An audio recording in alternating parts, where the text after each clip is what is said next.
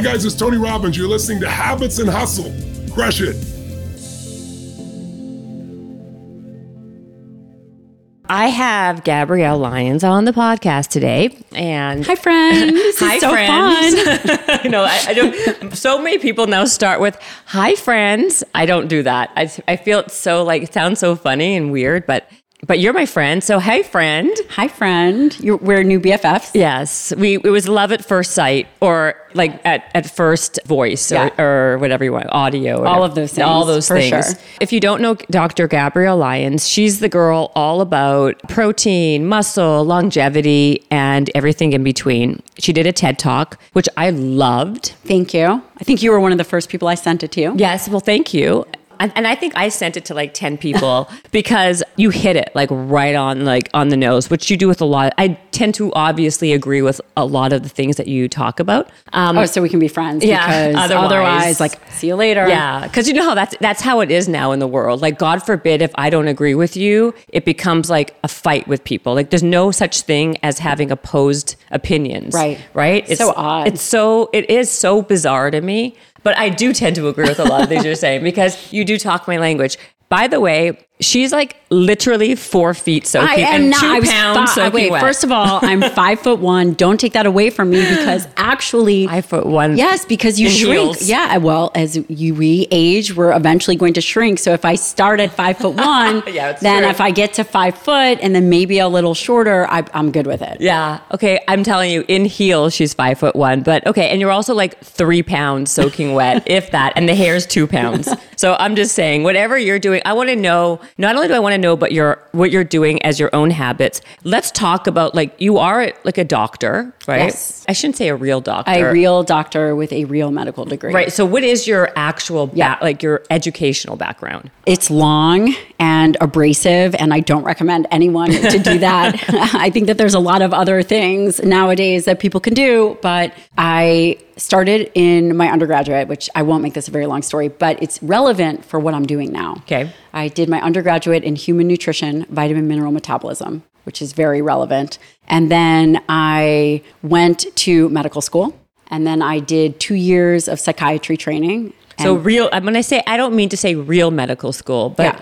you- so a real physician, An is MD. is actually I'm a DO. An MD and DO are licensed the same. okay. Oh, I um, didn't know that. They Oh, are? fully licensed the same in all 50 states. Okay. I chose to go to DO school because I'm very interested in muscle. And I was very interested in the difference in training is MDs and DOs have the same medical training with a DO having an addition of musculoskeletal training. Got it. Okay. There's no difference in surgery capacity. An MD or DO could be a neurosurgeon, an MD or DO could be an orthopedic surgeon. There's no difference in training.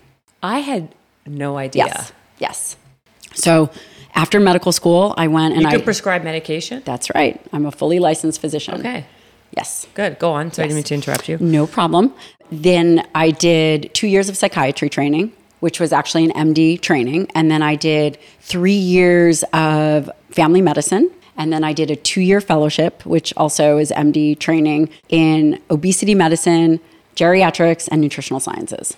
Oh my God. How long were you in school for? Gross, like 17 years. Jesus. Like I said, there's way, I mean, Oh, yeah, that's a long time. I recommend other pathways. Well- of- or if you are a glutton for punishment, then you can go ahead and do the same pathway that I did, but to have just know that you'll be in school forever. till the center of the earth cools, actually. And the reason and the reason why I'm even I'm bringing that up and I wanted you to say all that is because every like now every Tom Dick and Harry can go on social media or, or anywhere and spew out lots of factoids that are not real, not true, but you're coming from a place of science and backed data backed information And experience. and experience for where you speak. Well, which I- is important, I think, to well, know. I want to point something out. Most people are not, unfortunately, discerning. And you are very discerning. And, you know, my husband, we were just FaceTiming Yeah. before, who is now Who's a a, surgeon. star. Yes, totally. He's a MD surgeon. And we look at social media, there's so much influence. And that's actually why I wrote the book.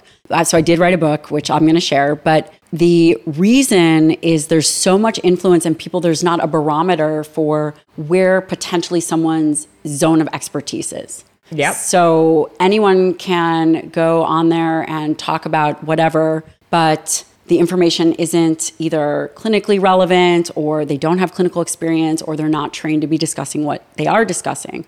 And it's fascinating. We've never lived in a time like that before. This No, is never. this is new. Uh, so it does take a very discerning eye. It does, and it, and that's you. That's the that is the key word, discerning. You have to be discerning, and that's why I wanted to start off this whole podcast by giving your background because I want people to understand that you know I try to have people on the podcast who speak from a place of experience and and practice and knowledge because it is an overload of people out there who don't know what the hell they're talking about, and people listen because they don't know any different, right? And it, and there are a lot of people who are great talkers and they can speak really That's well right. and articulate, but they can speak, you know, gibberish and nonsense. And so let me just that's why I wanted to do that. And now I want to get into like why your book and why uh, you're here is because I want to talk about the importance of longevity, muscle, healthy habits and how how we can kind of build that. How do we live longer? How do we stay healthy? And you are to me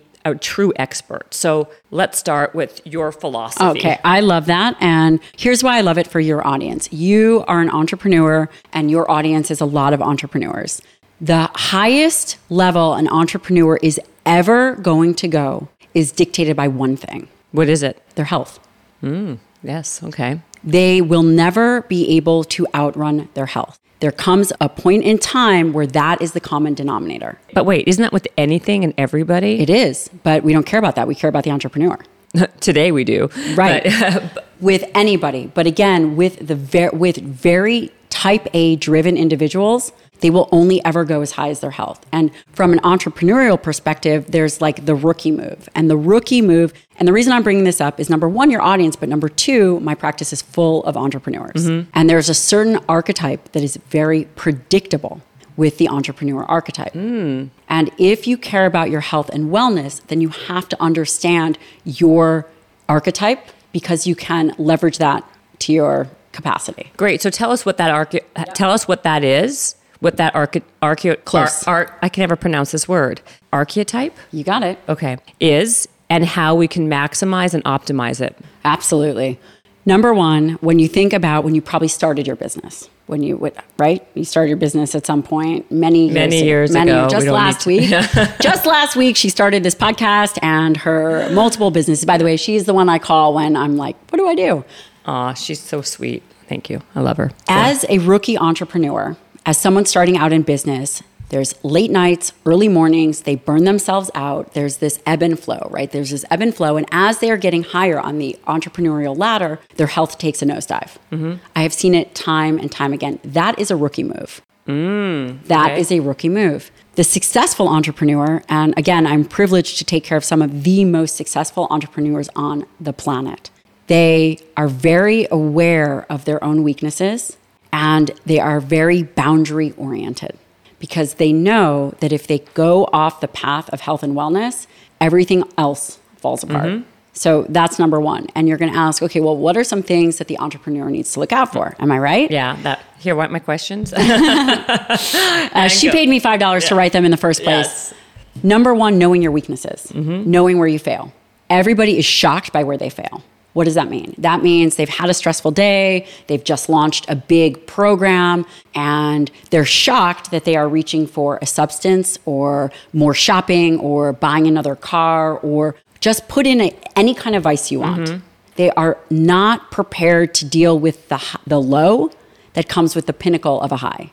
Mm, right because that's so that's so true there's it's very much very extreme behaviors right like Yeah. there's yeah, but wait a second because you say something that i think is very interesting about the archetype and, and the rookie moves so do people come to you typically for when when they're sick or more before and be more preventative because Both. you're dealing with the entrepreneur right Both. so let's start with like some habits that you see people are not integrating that can really help them save them when before it's too late. Yeah, super simple habit. Number one, nutrition. There is so much misinformation about nutrition that it destroys people's number one ability to focus. Mm-hmm. Right? We're very if we don't know what we're doing, we're very distracted. Mm-hmm. Following this diet, trying to lose this weight, not knowing this, that's very distracting for people.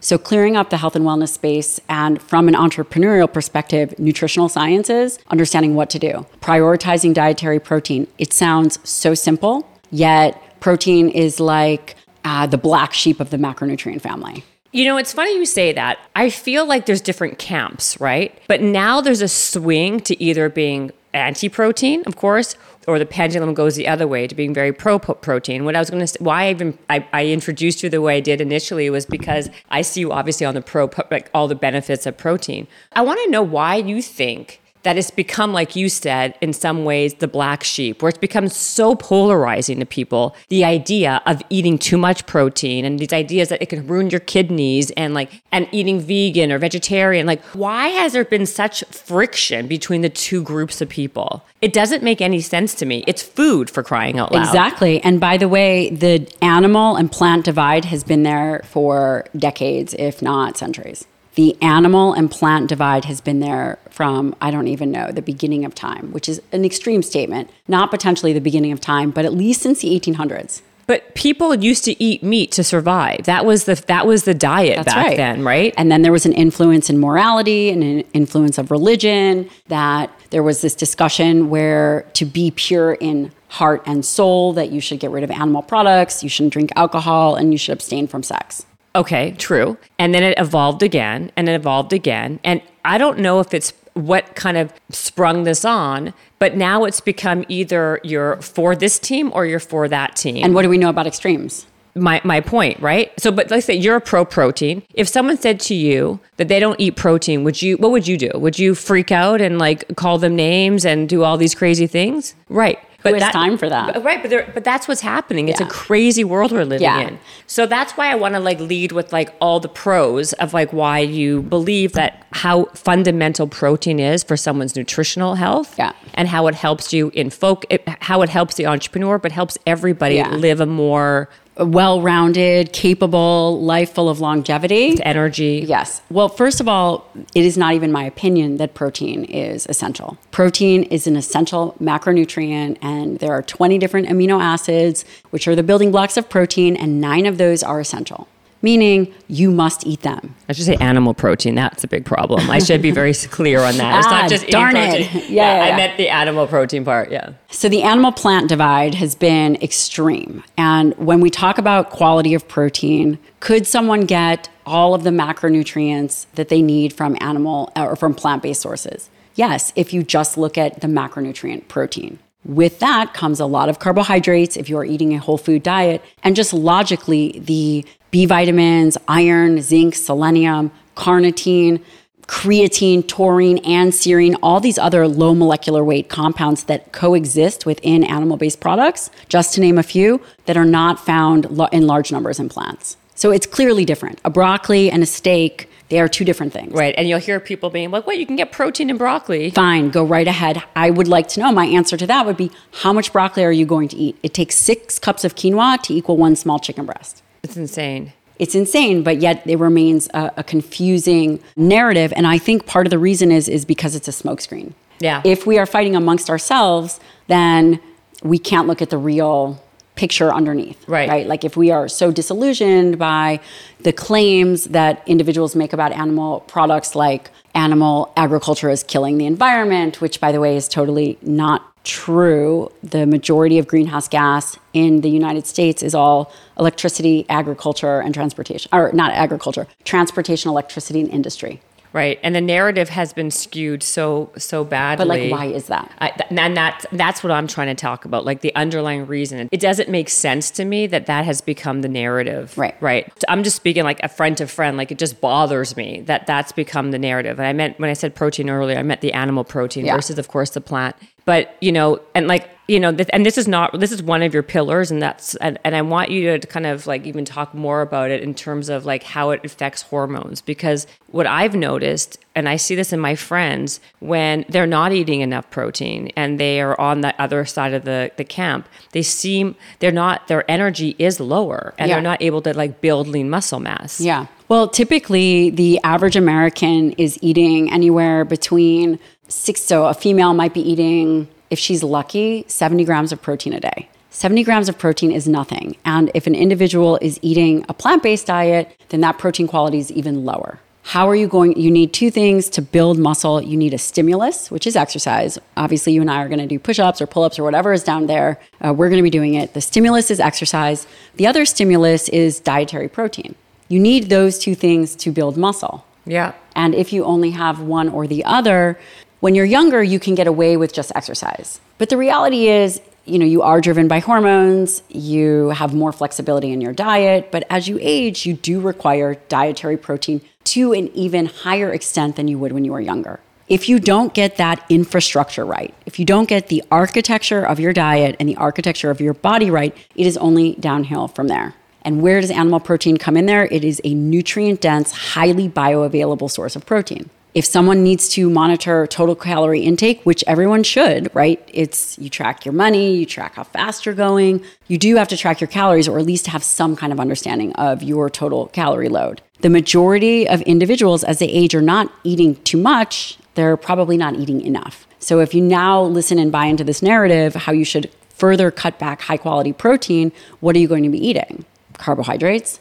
That's easy. But what is that going to do to metabolism and overall health and wellness? Is there some body types that do better with animal protein than others? Is it is it more of a different for everybody or this is across the board? I would say across the board we know dietary protein, whether animal or plant, is fundamental for, for human life. You cannot survive without dietary protein. What is the in your opinion the best sources of protein? The best sources of protein from a food matrix perspective and nutrient density perspective from high quality proteins mm-hmm. is not even opinion based. It is purely based on the bio- hard, fast biological numbers of these amino acids. And that would be any animal based product, including beef, bison, chicken, fish is a high quality protein, eggs, whey. And then on the flip side, plant based proteins would be soy, beans, maybe some nuts and seeds. But again, how much of those would you be eating to equal a chicken breast? And not to mention, like you said earlier, and you said again,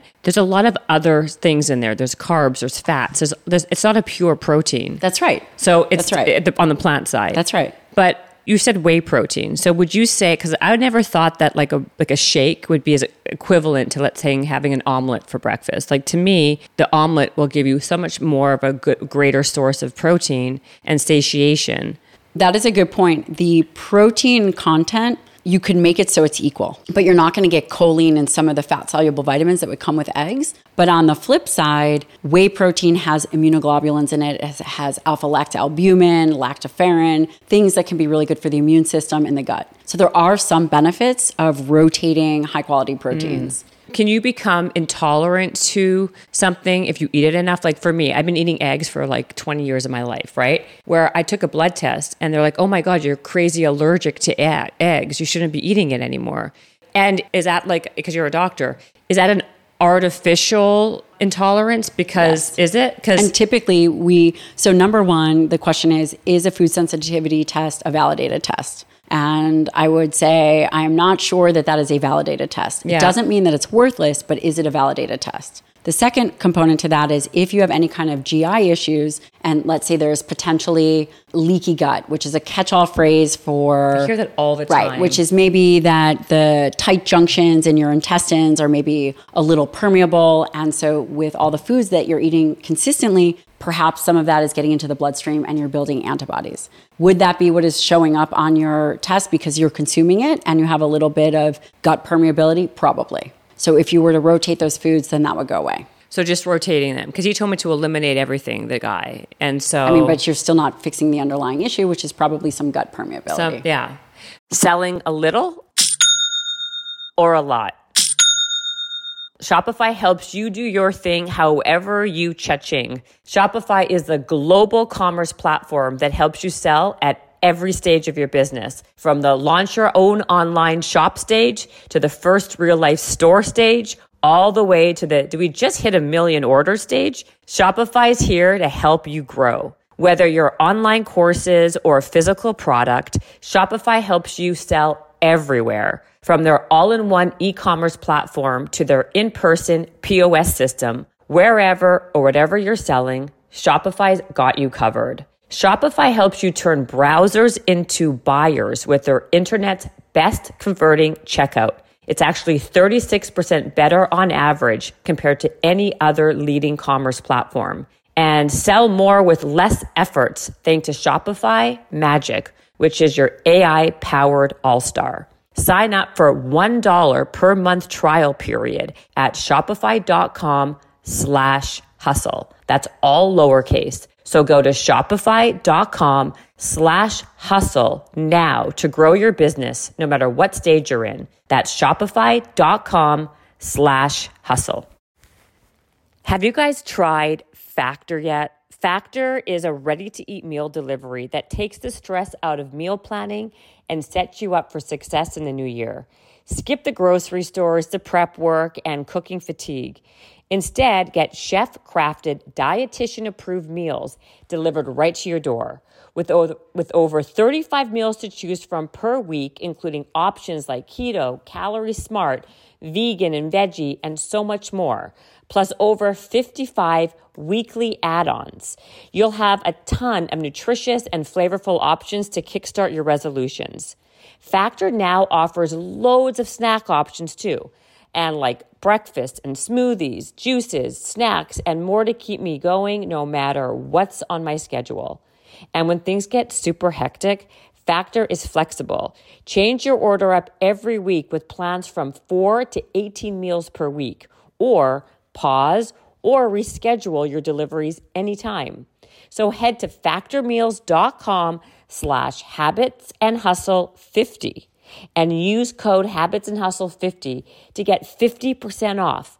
That's code habits and hustle 50 at factormeals.com slash habits and hustle 50 to get 50% off.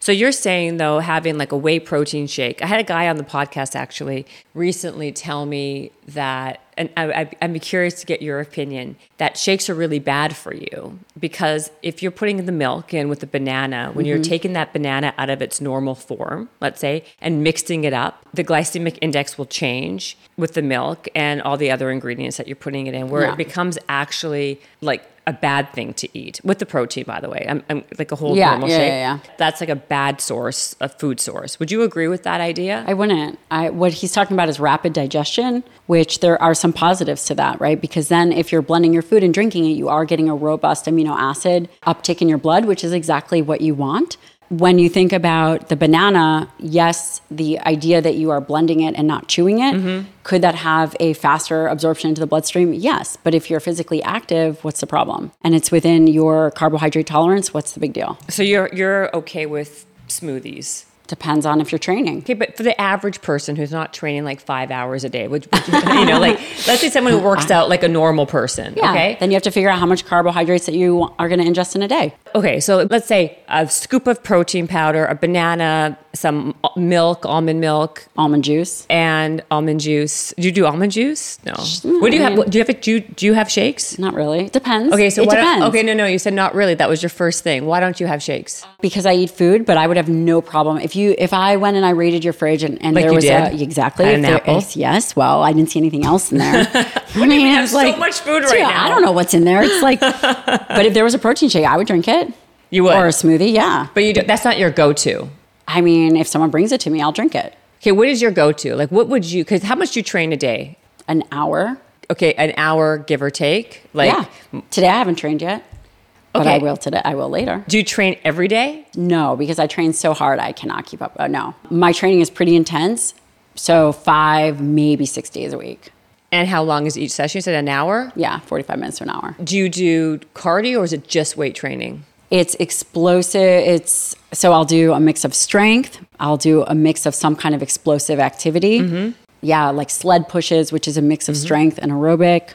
I'll do banded thrusts with weights, right? So if there's a landmine, I'll do squats, I'll do deadlifts. So I'll do a mix. You're really fit, Matt. That's why I'm asking. So, and then so what? I, you guys, I paid her five dollars. I'm yeah. like, Jen, here's a five. She, Definitely make sure you say this. You wouldn't even have to pay me because it's pretty obvious. But so then, knowing the way you train, would you say you're fit like this because of the how you train and eat, or would you? Would, what's your belief on genetics playing a part of it? Do you think genetics plays a part in this? I think that I am lucky to have some good genetics. Okay. But I also have been training my whole life and eating well. Did you get into this business because were you like, did you have any food issues? Yeah, I was obsessed with what to eat. So at 17, I graduated high school early in three and a half years. I moved in with my godmother, who's a PhD in nutritional sciences. Okay. Oh, wow. She, yeah, and she was seeing patients. Um, I moved in. To, she lived on Hawaii, and she Did you was. grow up in Hawaii? no, I was there for a year. Oh, okay.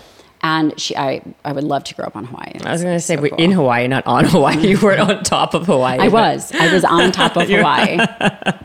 yeah. on top of anyway, Hawaii. but so the I watched her change people's life with food. So their lives changed because of food, And you saw I that, became yeah. so interested. And then I was looking at what she was doing, and I was really into organic and macrobiotic, and I just become I came, became obsessed with it. And then what happened was I never felt good. I was eating a very high carbohydrate, mostly vegetarian diet, and I was Oh. a maniac. My diet was too low in protein. I was constantly craving food. I would go through periods where I would binge eat when I was like 18, just starving. And then I realized that everybody had their own relationship with food. And I think every girl does for sure. yeah, I mean, obviously, I don't have those challenges now, but I was so confused about what to eat. I was trying to do, and I couldn't manage my hunger. Like I look, yeah, you were like always like always hungry. I was training a lot. I was hungry. My diet was probably, gosh, it must have been 70% carbohydrates. I was starving all the time because I couldn't regulate my blood sugar. I would eat a high carbohydrate meal and have to take a nap. Really? Yeah. So you were active all the time. Like Yeah. as a, as a young girl, you were always very active. Yes. And so then you, you you moved in with your godmother. You got into the nutrition thing. You saw what she was doing. But because back then, when we were young, like when we were younger.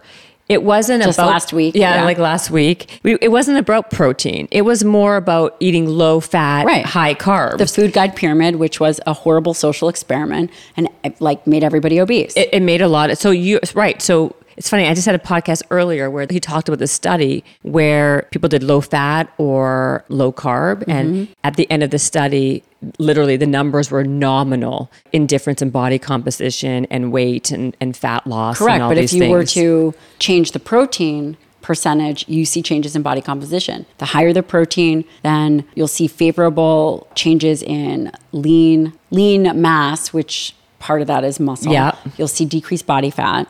You'll see better hunger control. You'll see better blood sugar, bl- better blood pressure, better triglycerides, all the things we care about health and wellness. Well, for yeah, and I can use myself as an example too. Like if I'm not eating a lot of protein, it you can see the diminishing Right. effect, you know, effects of it, right? Like not just on energy satiation, like, f- like just food alone. Like I'll eat ten times more if I'm eating too Exactly. many carbs. And that's called the protein leverage. Hypo- a part of that is, a, is called a protein leverage hypothesis. The lower your percentage of protein you're driven to eat because you're looking for those amino acids. There is a natural appetite for amino acids for a human. right.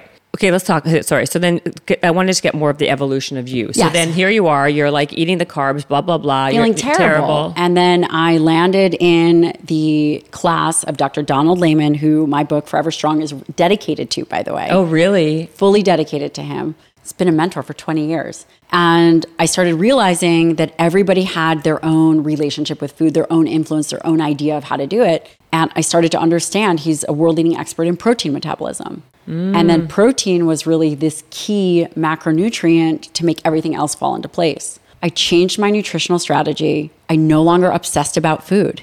Really? So once you started to eat more protein, it, It- took away the obsession. Yes, because I wasn't hungry anymore. I wasn't dropping my blood sugar. What was your food plan? Your eating plan? What did you do?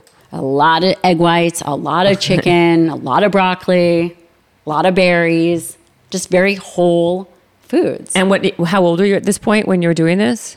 Um, 18, 19. And that's been your diet ever since, basically, or have you, now have I you eat a lot more it? red meat now, a lot more red meat. I'm surprised you said egg whites because that all the nutri like all the nutrients Yeah, are but in at the 19, yolk. what do you know? But at the Yeah. so you're going back to that. Yeah, okay. yeah, what do I know? Yeah. Okay. So then as you got I was also drinking Crystal Light. Yeah. I was oh like, oh my god. I'm gonna do Crystal. Is that is that company still around? First of all, that's so funny. You just said that. I just saw Crystal Light at the store, and I was like at Ralph's, and I'm like, oh my god, that company's still around. Like. I haven't, I haven't Oh, heard man. of it or I was seen doing it like for years. Crystal Light on egg whites, making a pineapple. Fl- I mean, gosh, I only uh, who knows. We all I- did that. Did you do the SnackWell's too and all that stuff? Once back in a when? while, yeah. Back then, I mean, that was like the popular thing back Right. when, right? And so then, like, as you got more knowledgeable and all, more information, you kind of tweaked and changed it. Yeah, and it's been an evolution. When you added red meat, though, more into your diet, Yeah. what is the difference? Because I'm not a big red meat person. Do you see a difference in just eating red meat versus eating like poultry or eggs? Like, if you eliminate the red meat piece, Well, so I think what you're asking is what would be the benefit of red meat? For, and again, by the way, my Basically, yeah. nutritional strategies are I'm not extreme. I believe that you should prioritize protein and just very simply 0.7 grams to one gram per pound ideal body weight. I'm 100 and maybe 10 pounds. I no, will- she's not. maybe 108. It's fine. Like She's like a hundred, maybe minus twenty. No, no, no. She's eighty pounds. I'm telling you. and? I will have 120 grams of protein a day. Will that source come from lean uh, red meats? Yes. A portion of that will come from lean red meats. A portion of that will come from eggs. The red meat, it, you know, has a lot of like that redness is iron. yeah, yeah, I know. And that's really important for women, especially. Many Totally. women are iron deficient. Many children become iron deficient. And these are nutrients that are really critical for women and children. So, could you get iron, some iron in chicken, and maybe I think like there's one fish that has, I want to say, is it sardines or oysters or something? Sar- sardines is supposed to be one of the healthiest fit like things to eat. Not even fish. So you don't have to eat in the red meat if you don't want to.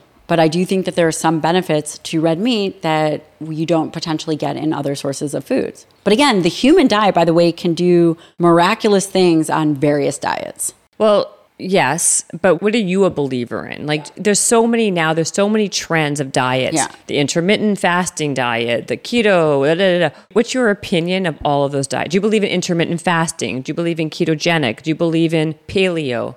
What is your idea? Here's what I think. I think understanding from a hierarchy how many calories you're eating is really important. yeah. I think at the baseline of that pyramid needs to be protein. I think personally, I recommend animal based proteins because they're nutrient dense, they can be low in calories if you choose wisely, and they're, it's what humans evolved to eat. Period. End of story. It's also a luxury, by the way. There are many countries that are like, you guys are vegan and vegetarian on purpose. It's it's a luxury, mm-hmm. and it really is important for growth and development. After you have prioritized protein from animal sources, fiber rich foods are great. And I think foods that have high polyphenols, whether they are berries, dark leafy vegetables, I'm not against vegetables, things that have a lot of phytonutrients in them, and also herbs and spices, things like cilantro, jalapeno, things that have potentially been used for a very long time. I do think that whether you are choosing carbohydrates or fats really just depends on your total calorie load. And the majority of fats should come from omega 3 fatty acids. And that's it. And choose lower fat foods. It's not complicated. You know, most people have like. Mo- I'm talking for a friend. Are you asking for a friend? I'm asking for a friend. You're asking for a friend? It's more the pro. It's more the portion control than anything. I think that volume, like visually, helps my friend because Her friend, also known as Jennifer Cohen. Yes, I, I know her. She's I- I- great. yeah, no, uh, I find that if, with anything though, like you eat too much of it, you'll gain weight, right? That's right. I mean, it's, this is not ro- that's not rocket science, but as we get older, like, and you you talk about this, I think it was this this was your TED talk about the muscle crisis, right? Like we are deficient in muscle, which Yeah. helps us live longer yeah, and stronger. and stronger. More capable. All Everything gets better. Can you talk about Yeah. that? Because women are so afraid of building muscle, which is like critical to aging well. Yeah. It is the pinnacle of health and wellness. I feel like we've gotten this whole obesity epidemic wrong. We have a midlife muscle crisis I love that. rather than an obesity epidemic. Obesity is one symptom of unhealthy skeletal muscle, and this can begin decades before you actually gain weight. And when you are seeing excess fat, you don't just have it on your body, you have it in your skeletal muscle. Skeletal muscle is really important for a number of reasons. It is the primary site for glucose or carbohydrate disposal. We know that. The more uh, muscle we have, the bigger our places to, to move carbohydrates. We're all, all worried about type 2 diabetes and insulin resistance. What are you going to, uh, what lever are you going to pull? You're going to pull skeletal muscle. Skeletal muscle is your site of fatty acid oxidation. People worry about triglycerides and fatty acids. Skeletal muscle utilizes these things. It's also the largest endocrine organ in the body. It is. It is. It's an endocrine organ. It secretes myokines, which are hormones or peptide like structures that travel throughout the body that influence our brain, that modulate our immune system, that affect bone. Contracting skeletal muscle is a endocrine organ, and that's the largest organ in the body by makes up 40% of our body. And so when does it really become a problem? Here is where the literature says it becomes a problem. Okay. 40s to maybe 50s. Here's where I think it becomes a problem easily by 30. If you are not exercising, then you are going to see decreases in skeletal muscle easily in your 30s. And in fact, when you talk about unhealthy skeletal muscle and you talk about, quote, healthy sedentary people, there's evidence to support that 18 year olds that are not exercising while lean have skeletal muscle insulin resistance. That Really? they're 18 Yeah. at 18. This, these are issues that are beginning decades before. So what's the solve to this for kids to start eating more pro animal protein? Train when you are young. Train. When you are young. But isn't that dangerous? No. In fact, no. And again, I just wrote this the whole book on this. And also, I have two very little children. Yeah, me I a- too. I have a two year old and a four year old. That's very little. That's really little. Yeah. They, no, not weight kids- training, are they? Uh, kinda. They Like- are. They have little weights and they are very active because you are born. They have a- little weights. They do. You, are you joking? No. What do you think we do at five in the morning? I don't believe you. Uh, we'll send you a picture. Yes. What do you My do? little one is on the treadmill. We're doing rubber bands just for fun.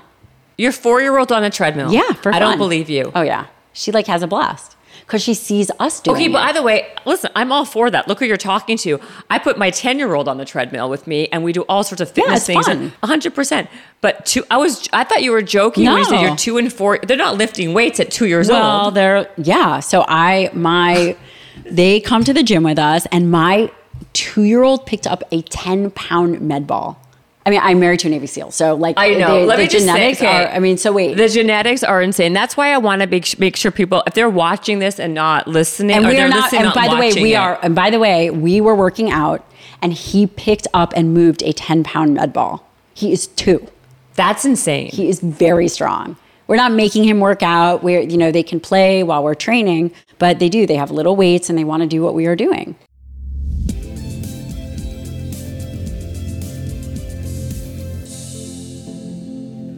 I want to take a quick break from this episode to thank our sponsor, OneSkin.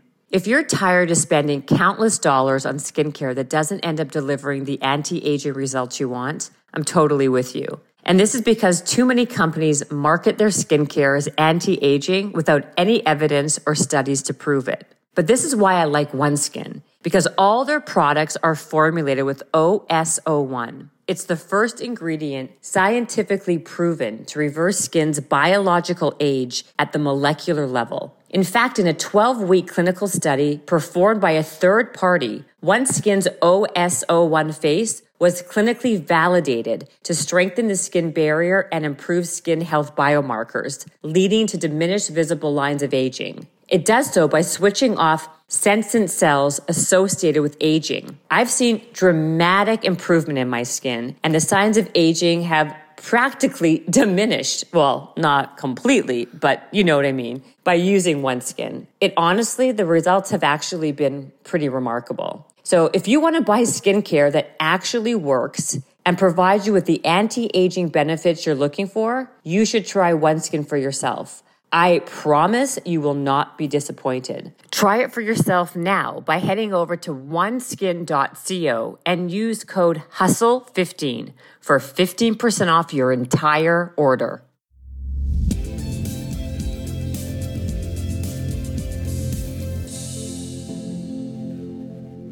So I, I'm a big, big believer in that. Like I, I, people make fun of me because I work. My, my kids are in the gym with me too, and they're doing all these little kooky things. But I thought two and four was. I mean, now like I said, they're eight and ten. They started maybe when they were like five. But like you're telling me, your two year old is moving a med ball, your four year old's on a treadmill. Just having a great time playing with rubber bands. They have these little foam weights. And that's Oh, just how- foam weights. Yeah, Okay, and that's all right. Well, all listen, right. a ten pound med ball is not a No, foam no, no, weight. no. I was gonna say, like, yeah, the ten pounds big, but okay. So you're saying that people at like, okay, teenagers. So you are okay. So you are first of all. Let's lay some statistics out. Yeah, let's start from that. 2000 and gosh, I think 2000 and let's say early 2000s to 2017, we have seen a 95% increase in, in type 2 diabetes in individuals 20 years or less. And 95%, we have over 14 million youth that are obese or overweight and, or struggling in some capacity with Mm-hmm. metabolic dysfunction. But that's also the rise of social media, the rise of What are we what are we gonna do about it? It's terrible. No, listen, I Yeah. can talk about this with you all. Like, all what are we gonna do about it? It's terrible. Terrible. I mean, there's there has to be some type of restriction that has to be put because it is becoming we're becoming like a very unhealthy Yes. society because of all of these other because of technology and social media. But so you're saying though, because I was under the impression, my question is more that I didn't realize it was safe or good for the bones and for the for your body when you were t- like 13, 14, as you're growing. It's not an issue. to do weights, and you're saying it's okay. It is not an issue. And I actually cite it in my book. So I think it's the American College of Pediatrics. I have a reference in my book that talks about that they can do, you know, reasonable weighted activities, that they can do plyometrics, they can do all these kinds of things So safely. Safely. So you're telling me that my 10 year old kid can actually start lifting light weight at this age? And it would not affect his growth or his bones or his. In fact, it might even prime his muscle. You are born with a certain amount of muscle fibers. When you begin resistance training early, you create neurological connections, you create muscle memory, you increase the myonuclei, you allow for healthy uh, satellite cells, which are stem cells of muscle. Yes, you are priming him to go through life very strong and capable. That's amazing. What's the youngest you would suggest? Well, I mean, I'm not a pediatrician, but I have no issue with my little little two year old lift. As soon as they can lift things, they can do it. Why would we restrict their physical activity? As long as he's not going to hurt himself. But that's what I'm saying because there could be like an like a like an injury, like not pur- not No a way. purpose, not on purpose. I don't think so. I think if he it's too heavy for him to lift, he's not going to be able to lift He it. won't lift it. Yeah. Did you know Americans spend an average of 90% of their time indoors and take about 20,000 breaths a day? I didn't. And according to the EPA, indoor air is two to five times more polluted than outdoor air, and in some cases, even 100 times more polluted. And the data shows that an air pollution is responsible for nearly 7 million premature deaths globally. Wow. So then what's the solution? I'm going to introduce you to an air purifier that captured the attention of established media outlets all over the world, like CNN, Money, ABC, and it's called Air Doctor. Air Doctor filters out 99.99% of dangerous contaminants and allergens, such as pollen, pet dander, dust mite, mold, and even bacteria and viruses, so your lungs don't have to. And Air Doctor purifiers also have a feature called WhisperJet that makes the fans 30% quieter than any other ordinary air purifier. And Air Doctor also comes with a 30 day money back guarantee. So if you don't love it, just send it back for a refund minus shipping. So head to airdoctorpro.com and use the promo code HUSTLE. And depending on the model, you'll receive up to 39% off or up to $300 off. And exclusive to podcast customers, you will also receive a free three year warranty on any unit, which is an additional $84 value. So lock this special offer in by going to Air Doctor, A I R D O C T O R P R O dot com and use promo code HUSTLE now. That's incredible. So all these years, I, I've been like afraid. Everybody thinks that. Yeah. The evidence doesn't support that. And that is an example of old wives' tales dying hard. Mm-hmm. You know, dietary cholesterol has been this thing forever. That's right. They took it out of the dietary guidelines 2015. Yet you still go to a doctor's office and they will still say, reduce your dietary cholesterol. Well, guess what, homegirl? They took it out. But we still are hearing, don't eat red meat because of the cholesterol. Don't, like Don't all eat of eggs. these things. Don't eat eggs because of the cholesterol. Well, I don't know. I'm pretty sure shrimp has more cholesterol than It does. Shrimp does have more So, cholesterol. and also your body makes its own cholesterol. It's not a chole- dietary cholesterol is not an issue. So these are really basically just old wives' tales. And what happens is once things become repeated over and over again, it takes years to undo. And so that is my fear with this plant-based movement is the unintended consequences it's going to have. Mm-hmm. Because if we fall into this belief that animal-based products are bad for us or bad for the environment, who does it affect? It actually affects people like the dietary guidelines, it affects people that are getting government funding. So it affects nursing homes, it affects daycares, it affects schools, it affects military. right. What is the influence going to be? So if you now take a vulnerable population and you give them low quality food, what are we doing to them physically and mentally? We're teaching them that meatless Monday is a good thing. When the reality is, you could go vegan for two years, take one transatlantic flight, and it's equivalent. Listen, uh, you're singing my song. You know, I have this back and forth with my husband because he's they, they call he calls himself a pescatarian, right? And so he eats these beyond meat burgers or impossible burgers, and then my kids eat these things because he's eating them, and I get I'm infuriated by it because I'm like, this is literally junk. I'd rather my kid have a McDonald's hamburger because it's, at least it's a protein of some kind. I agree with you. You know, like versus I agree with having you. this bullshit food. I agree with you. Yeah. And so, and he's like, and, and but there's like a whole, it's, it's great marketing and it's great branding. I'm branding. gonna, t- I'm gonna tell you something else. Tell me. Oh, right now? Yeah, I want, yeah, I can just finish this. We have this back, it's like literally like a bone, like a real bone of contention Yeah. with me. And if you look at the ingredients on I that, have. on that thing, it's full, laden with sodium and shit that I don't even know what's in that thing. Right. And people are gobbling them up and thinking they're doing something good for their bodies and for their kids. In any day of the week, having a one single source piece of protein wins. And I don't know where the disconnect is. Let's talk about what you said because you're really skilled at branding and marketing.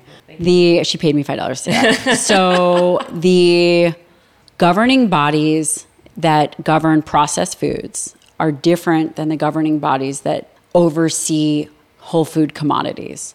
What's the difference? A whole food commodity is let's play a game. I'm gonna say beef, and you're gonna tell me the tagline. Okay. Beef Where's the beef? or beef's what's for dinner. Oh, what's for dinner? Sorry. Ready? You're close. Milk. 2%? Does a body good? I'm not asking you these things. anyway, all right. So the point is commodities are whole foods that represent a collective. Yeah. For example, milk, you only see it advertised as milk, but there's a bazillion different farmers that actually fall underneath the category of milk that are supplying milk. Mm. But you don't hear about them, you only hear about milk. Eggs, you never see Oh, yeah, I see individual you never see individual egg companies promoted. The the egg board will just promote eggs. Beef, you see. Same. beef, what's for dinner? You don't see individual farms, it's a collective. Those are commodities. Soy, corn, any whole food is a commodity. Almonds, it's a commodity. Collectively, their budget for all commodities is $750 million. That's all commodities. Pepsi Cola's budget is $1.96 billion. That's crazy. Wait, Impossible Burger falls under a different jurisdiction. You've never heard beef saying it's a superior kind of protein over Impossible Burger. Beef is better than beans. Beef is, you know, a more bioavailable source of protein. You've never heard that, right? You hear beef is what's for dinner or whatever because they have restrictions on what a commodity can say. A commodity, because it's governed under the USDA, can never say something disparaging about something else. Whereas a processed food like oatmeal or Cheerios or Impossible Burger can say, or Oatly or oat milk can say, this is a superior, this is better for the environment, this is no carbon, this is a better source of protein than X, Y, and Z, we're gonna cure the planet, can make a whole bunch of claims, but the commodities have nothing to say because they're under restriction of what they can and cannot say. That is a really interesting nugget of information. I'm going to clip that because I don't think a lot of people know that. Like they may know it intellectually or like subconsciously, but I don't think people realize that the way you just said it. And think about the marketing dollars. Think about the marketing dollars behind these big processed foods. You just said it. Like if Pepsi has 2 billion to spend, let's just say and they don't even and they have 750 million collectively across the board for a commodity, which is corn, mil- meat, milk, All of it. all of it. This whole oat milk thing just drives me crazy too. People are like gulping it up like it's Oat like juice. water. Oat yeah. juice. Well, that's what now I get why you said it earlier about the almond milk. So, would you say in your professional opinion, having a glass of regular milk Yes. is better than having Yes. almond milk? Yes. Any day of the week, right? Any day of the week. Any day of the week. Because it's milk. And it has the amino acid profile that is more favorable for a human. So what's this whole non-dairy thing? If you if you are someone who's lactose intolerant, Fine. what do you have then?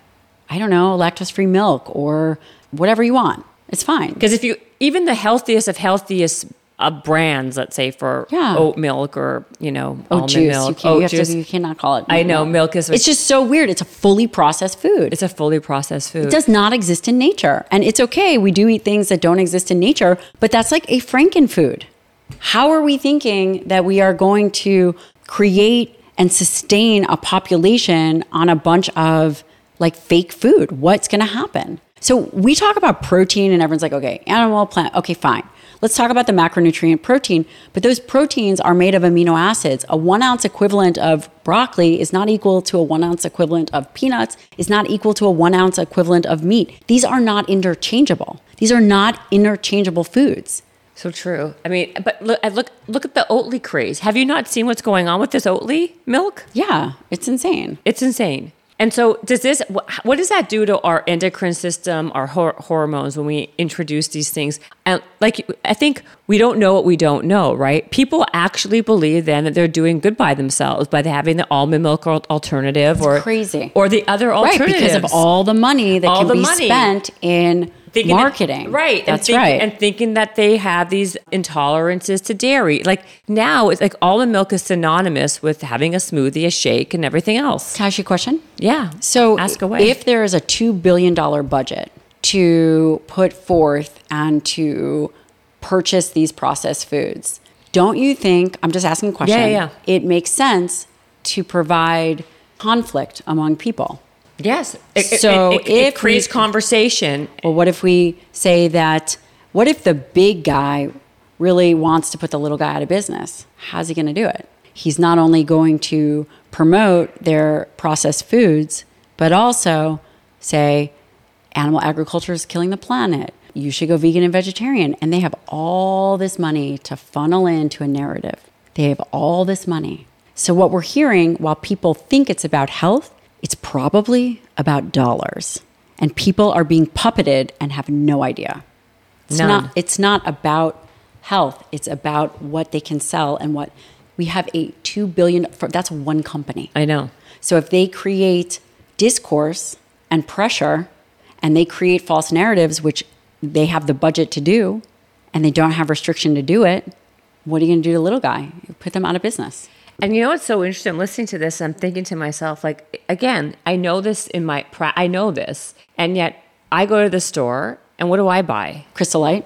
Yeah, I would if I saw it. I did see it though. I'm buying almond milk as opposed to my non-fat milk, or I would buy my full. Like, even though I know whole milk's the best type of milk, I buy it for my kids, right? Like that's what my kids will drink.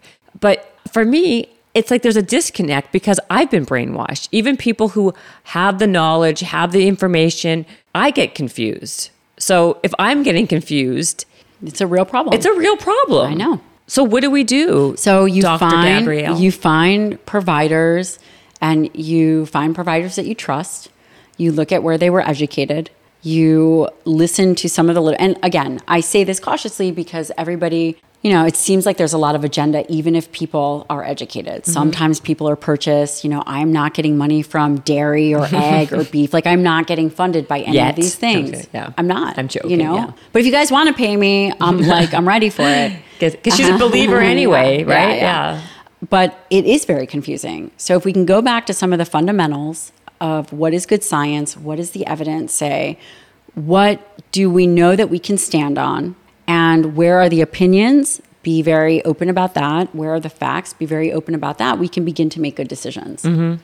That's great. And I think that's 100%. Being, again, it goes back to the first word discerning. Be discerning of where you get your facts from. And that's why I even started this whole thing by tell, asking you to tell us what your background is.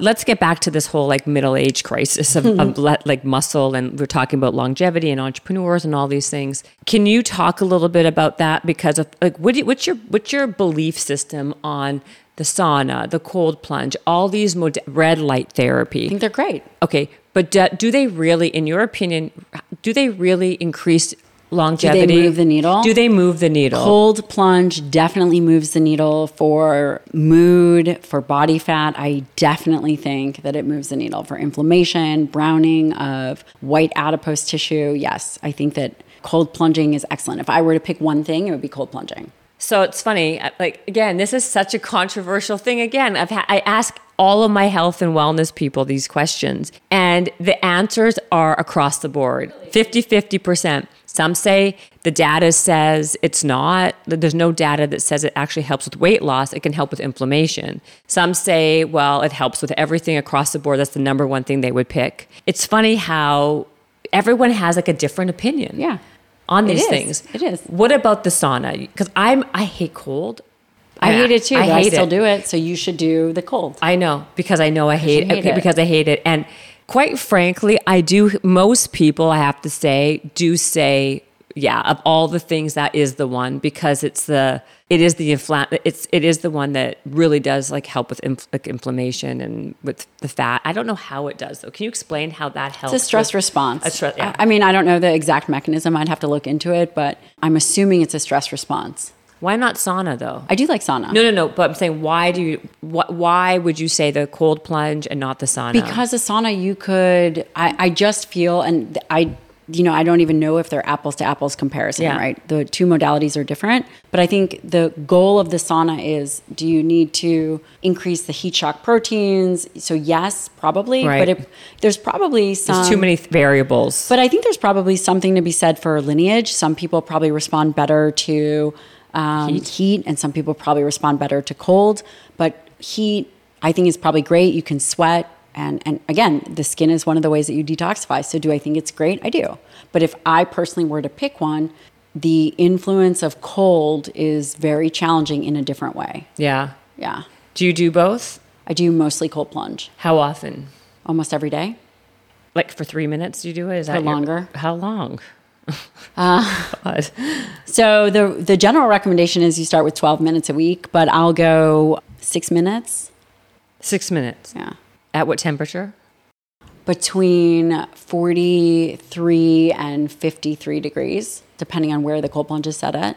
Do you do it in the morning? Like, what is your? Give me your day to Yeah. Okay, I want to get back to the muscle thing, but just tell me now that we're talking Yeah, about yeah. it. What is your daily?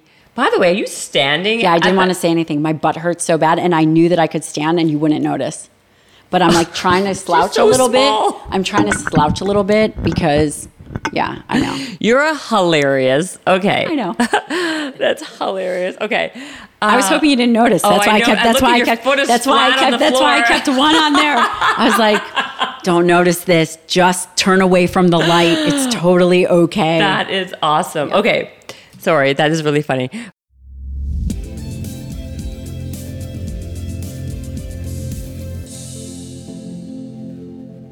Fun fact Did you know our brains thrive on ketones? Ketones can cross the blood brain barrier and act as fuel for the brain, helping you achieve and sustain peak mental clarity. And guess what? You don't need to be in ketosis to take advantage of ketones. That's why I turn to Ketone IQ by HVMN wherever I need my brain to be as functioning at its highest capacity. For days when I have back to back podcast recordings and I need my brain to be super sharp, Ketone IQ helps without fail. Just one shot is all you need to enter into that flow state of energy. And bonus benefit, ketone suppresses your appetite. So I'll drink a ketone IQ shot first thing in the morning before I hit the gym. And I even have incredible energy without any crashes. And I'm able to crush a workout before breakfast. So I'm totally sold. It's been a lifesaver for trying to balance my career, my kids, my workouts, and everything else in between. So if you want to try it out for yourself, you can save 30% off your first subscription order of Ketone IQ at hvmn.com slash Jen. Again, visit hvmn.com slash Jen and subscribe upon checkout for 30% off. Woohoo!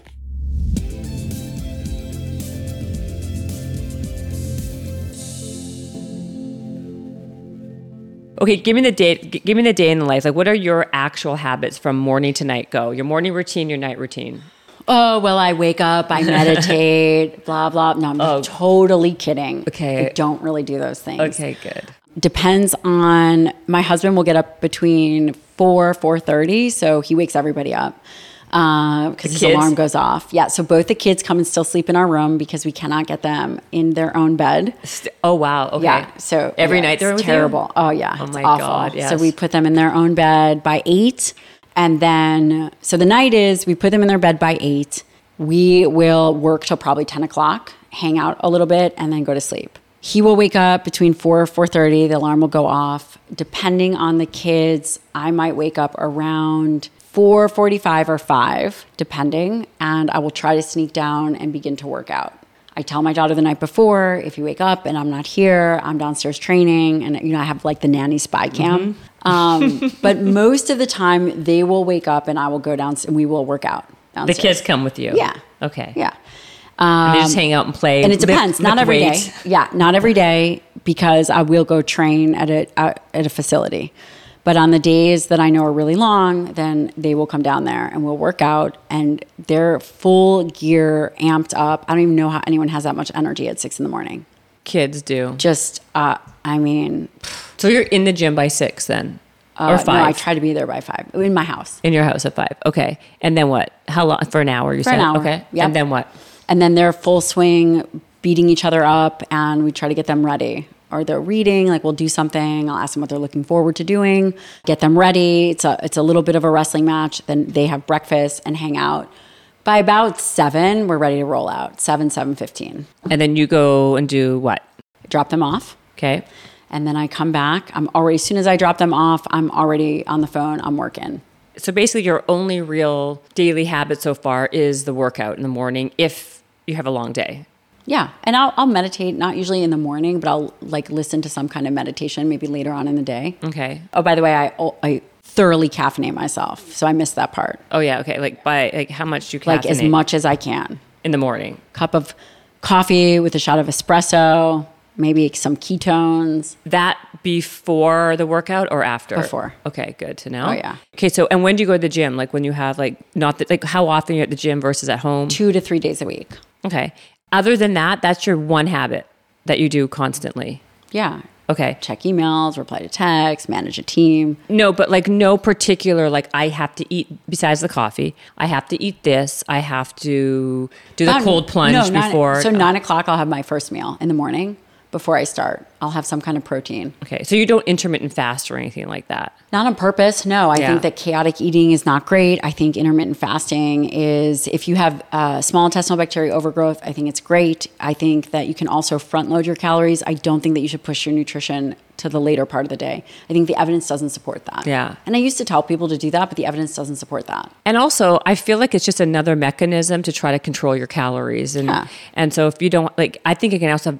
I'm not the doctor, but You could be. I mean, I, I play one on TV. No, but I do think like these are all just strategies to eat less, and it could also backfire. Yeah. I think. Yeah, yeah. It's You not a good strategy to fast all day. And then I will cold plunge either in between patients if I'm at home, maybe three or four in the afternoon, or if I have to do it later, I'll cold plunge later. Would you have a night routine? No, I don't. I mean, I work a lot. Yeah, yeah. I work a lot. I like this. I, I like this because I think it's so crazy when I have to talk when I talk to people and they they like they give me a laundry list Yeah, I ain't got time of the things. Like I'm like don't I mean because I have kids. You got kids. Like I'm like I don't have time to be doing 77 things in the morning as my morning routine. No. My you know what my morning like mine is like I drink you know, some room temperature water with lemon and I work out. My workout is like the one habit that I will not, Yeah. not like that's a non-negotiable. I agree. I can have 11 different things to go before my day starts. Yeah. Who does? Like, where do these people have this I time? I have no idea. I have no idea. it's crazy, right? Yes. I will say though, before I go to bed, we always say what was one thing that went well? Mm. What was one thing that you could have improved upon? Um, and what are you looking forward to? We do that with the rose and the thorn. Give me what was the rose today? I what like was the thorn? That's the like same same type of thing, but just again a repackaging of the same Yep. thing. you and then? I, I do. I read. I also read. I read a lot at night. you do. I do. you Both. So I read. Um, I have a book club actually. You do. I do. I have a partner. no, My uh, my partner is Emily Frisella, and we have a book club. And we're reading The Chaos Machine. So we try to read things that make us better people. I love. So is a book club just the two of you? No, Oh, okay. we have like couple hundred members easily. Are you serious? Yeah. I didn't get invited to the Yeah, book club. you are invited. Okay, now I am. You're invited. Okay, good. We'll see how long that. I mean, I want to see if you follow up with that book club. Yeah. Okay, she'll leave and I'll never hear from her about the Never. book club. I'm never coming back. Yeah. They're giving me apples for snacks. I cannot work under these I conditions. know. I have cheese. I have string cheese. Do you want some of that? No, no. I have a piece of fish in the no, fridge. hard pass. Okay, Anyway, I have a salad. No, Okay. no, also hard pass. Okay, I also gave you the ketone IQ, by the way. Yeah. Do you want some of this? Oh, by the way, you should have some of this. Have you have you heard of this? The omega. This is really great. No. green fat. You Green? I'll try that. Yeah, this is really good. I'm gonna give this to you. Okay, so then let's get back to like building muscle and Yeah. as we age. Okay, what's your take on like hormones, Great. testosterone for women? Wonderful.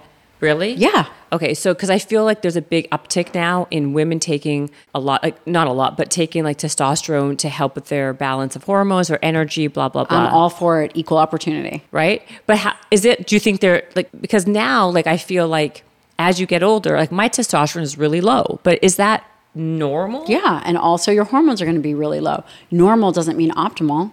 It's going to happen. Women are going to go through hormonal changes, just like for the most part. I mean, men do often. They don't have to. I mean, like my dad's 74, which are, with a really high testosterone, so that's just weird. He but is. Yeah, I how high is it? It's like 800. and he's seventy four. Yeah. and he's not taking anything. No, no. Holy crap! I know. What is yours? Um, mine was pretty high, naturally. So are you on? You're not I'm on not it. on testosterone. No. Okay. No. You're just but ripped. I, but uh, again, is there a genetic component? I don't know. But apparently the- there is. If your dad is like that, he your- also lives in Ecuador, and who knows? He's out naked in the sun and walking. If anything is under four hours, he'll walk it. He'll carry his grow. I mean, the guy's like. that's pretty amazing. Yeah. So what would you? Okay, so But let's talk about female hormones. I think that females uh, and testosterone, I think it's a really good idea. If your levels are low, there should not be a stigma attached to improving hormonal measures, hormonal amounts at all. Whether it's estrogen, progesterone, or testosterone, I am all for it as long as you are with a provider that knows what they are doing. And here are just some fundamental practices. If someone is menstruating, I typically do not put them on estrogen. I typically do not use oral estrogen. Again, this is just in my practice. We use a patch or a topical estrogen, progesterone, micronized progesterone. It's very well studied, very safe. And we use a micronized progesterone oral, helps with sleep and can help with perimenopause. Testosterone, I think it's very valuable to use a sub Q testosterone injection, which is a very small needle, either once to twice a week. And women do great. Women do great. I'm scared of that. I think it's scary to take, and also you got to take that needle yourself, right? And what happens if like you don't like don't don't and this is me being maybe ignorant. I'm nervous of being like of bulking up or getting like r- like rage. I mean, I don't know. That'd be impressive. I, don't, I it's would a be very impressive. baby dose, right? So you need a provider that knows what they're doing, and you do just a very small dose. And what would be like the benefits of a woman doing testosterone? Sex drive, bone health, energy, middle belly weight gain. I mean, hormones are not the treatment of choice for weight gain. By the way, that's a really cool picture. I just noticed that. Oh, thank you. My friend Brittany Palmer made it. So cool. Do you know who she is? I don't, but that's so Oh cool. yeah, she's like the she's the uh, UFC ring girl, and she gave it to me to.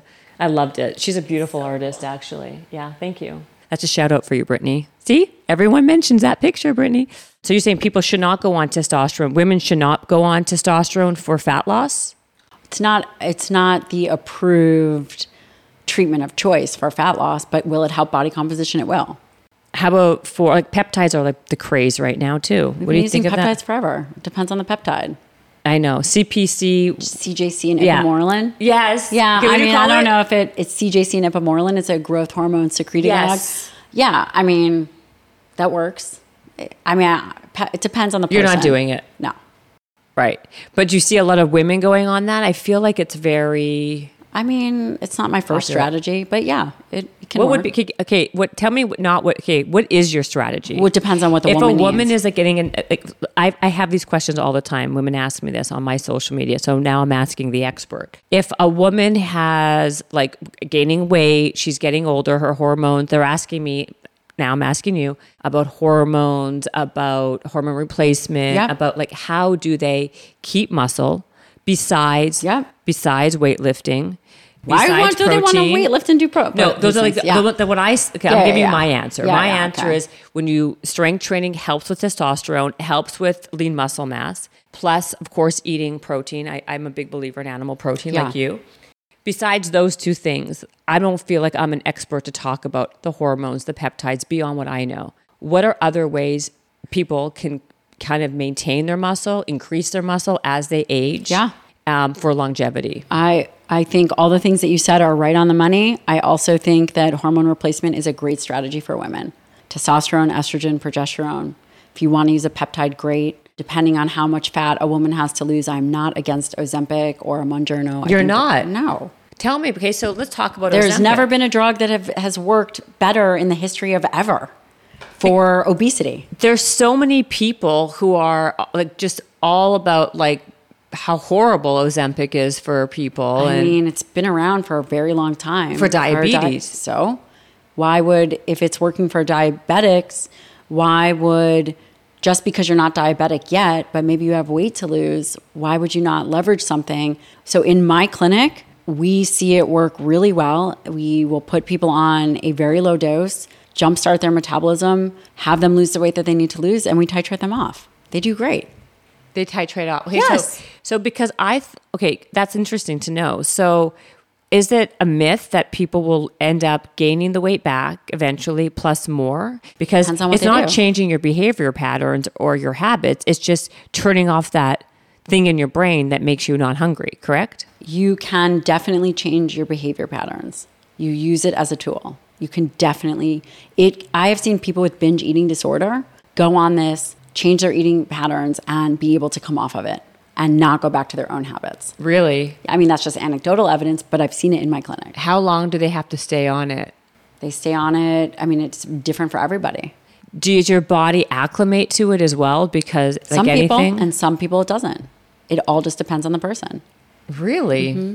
What about this whole Ozempic face? Like you get really, I don't know. Just because you it lose takes weight. fat, but they. I heard. I heard maybe this is not true. That you end up losing weight because you're losing muscle mass. You only lose muscle mass not because of Ozempic. You lose it because you're not training or eating. There's no mechanism of action. So the next question that you would ask someone is, well, what's the mechanism of action? How is a GLP-1 affecting skeletal muscle mass? And uh, up to now, I have never seen anything in the literature that shows me a direct mechanism of action. So if that's the truth, then I would be able to find a mechanism of action. And maybe a mechanism of action will come out. But again, in my clinical practice, we are not seeing that. We are seeing them maintain skeletal muscle mass. Really? Heck yeah. Wow, we ain't rookies over here. Yeah. Well, I didn't know. Now you're sitting down. I couldn't tell the difference. I know. That's very interesting to know because that's not what people have been talking about. Maybe they should start training more and Yeah. and thinking about dietary protein and strategizing and potentially a lower dose of whatever the medication is. I heard that you get really nauseous on that Um, too. Again, semaglutide has higher side effect profile. So individuals can get very nauseous. I've also had some individuals not get nauseous at all. And then there's tirzepatide, which is Mounjaro, and, and individuals seem to tolerate that really well. Really? Yeah. Does it work as well as Ozempic? 22% weight loss versus Ozempic might be 14%. Really? Yeah. Wow. Works like a freaking charm. Holy crap. Yeah. And like, but you can't get it though. It's like unavailable, right? Because everybody's trying There's to get always it. Always away. Oh my gosh. Well, they should call you. Yeah, call Dr. Well, I. I'm only, you have to know a patient in my practice to come into the practice. I know. But I have other providers in the practice. She's very difficult. She's very hard to get. She does it on purpose to be more desirable, and it's working. No, I don't. No, I don't. There are other providers in the practice that Uh, are just as amazing. I think. Well, listen. I mean, you're pretty amazing. Okay, what else do we want to go the through? The book, my book. Forever Strong. Okay, well, of course, but Forever Strong. Okay, tell us what. Okay, well, Everybody us, who wants to know. tell us how to be Forever Strong. Okay. Um, Well, I thought we were talking about Forever yeah, but like DBAP, if you know what that means, message me. I'm not going to say it out loud, but that is the motto. But anyway, this book, Forever Strong, will change everything and anything about aging. And it is an absolute guidebook. You should take it to your trainer, your health coach, your physician. What do you include in it? Tell us what is incl- included in uh, there. meal. So if you want to lose weight, build muscle, or you just want to have good longevity, it has three tracks. You pick. And it lays out exactly what you need to do for all of them. By the way, I want to have you know I don't have a copy or a galley of this book, or else I would have read it and asked you book. I asked you questions. Uh, my team, if you're listening, you are fired. I don't. I didn't get your book. Did you have? Do you have a galley? yeah, they'll have to send it to you. Okay, I did not get one. Dude, my team, you're fired, Yeah, man. let me tell you, because I read everybody's book. I would have had it here. I would have had questions. That's why this is on. This is me just you know spewing out stuff because I know you and, and like like your content. But okay, then because of that, I want to know one thing in longevity, one thing in weight loss, and one thing in the other third track that you said. The one thing in weight loss is a even distribution of protein to carbohydrates, which is unusual. So we're not talking about necessarily cutting all the carbohydrates out, but really stabilizing blood sugar, not crash dieting, and really doing a one to one protein to carbohydrate ratio. Mm-hmm. And that's interesting. That is. Longevity is two main meals a day and one smaller meal, which is also interesting. One smaller meal. So the first meal and the last meal are larger and mm-hmm. prioritized for protein, and then a smaller meal in the day. And then the muscle, like if you want hypertrophy, then you'll strategize for maybe four meals a day. And actually, I have a training protocol in the book, and I have 80 videos. I shot 80 fitness videos. Are you joking? No, I could never be a fitness influencer. Oh my gosh. I was like, this is terrible. yeah, it's hard, right? Yeah. Yeah. Although you look like a fitness influencer. And if they pre-order, they get all this stuff for free. And we're also having an event in uh, January, which you In better come to. January? January 4th, 13th. Where's the event? Austin. Oh yeah, invite me. You're pff, invited. I know. I invited. You're a part of it. invited. You're coming. Of course I'm coming. First of all, I didn't know that you even. Can you tell us tell somebody that they should have sent me the book? yes, they're fire. I'm telling you. Alexia, if you are watching, you're in big trouble. Yeah, that's kind of mm, okay. So that's one of one. Okay, then maybe you can come back again when I have the book, so I can ask you other questions Sure. that I can then, you know. I think you did a great job. Well, thank you. I mean, I feel like is there anything else between? Okay, in the book, what? How about this? What made you call it Forever Strong? Because it's never too late. It's never too late. And strength is a framework for living. I could not agree with you more. Yeah, physical and mental strength. This book actually has mental uh, strategies in the book. Name one. You're only ever as you're only ever going to improve up to your self worth. And if you do not feel worthy of health and wellness, you will never achieve it. So how does someone become? How does someone acquire that skill or that Practice, practice. Now you're speaking my language, right? Okay. Well, listen, Gabrielle, I love you. I love your content. I love that you came to LA. And let me tell you something, guys. If you don't know who she is, please follow her. Her content is so good and it's backed by science and it's explain. She's she takes some some concepts and really breaks it down so you do you break it down so well in layman's terms and make it very palatable for people who don't understand and i think you're fantastic so tell people where they can find you and where they can buy your book www.onlyfansshoe.com. Just kidding. Not the totally shoe, kidding. OnlyFans. she does look like an only No. She looks like a WWE. So, so just terrible. Anyway, Dr. Gabrielle Lyon. I have a ton of um, bonuses for the book, the workouts, the ebooks, the whole thing. DrGabrielleLyon.com. I have a podcast, Health and Wellness Podcast. I have a great newsletter, uh, which you can sign up on my website, uh, YouTube, and I'm on Twitter and Instagram. Um, if you're interested in becoming a patient, call one of the providers. Yeah, 'cause she's not call the, call you. the practice. Um, and I think that that's it. I think that's it. Thanks for having me. Thanks for being here. See ya. Bye. Bye.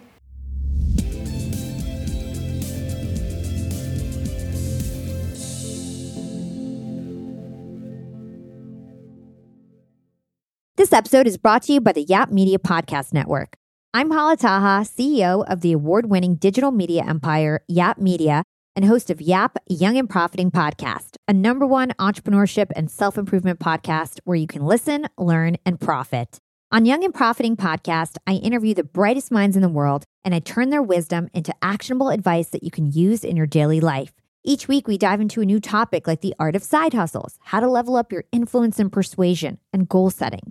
I interview A list guests on Young and Profiting. I've got the best guests, like the world's number one negotiation expert, Chris Voss, Shark Daymond John, serial entrepreneurs Alex and Leila Hormozi, and even movie stars like Matthew McConaughey.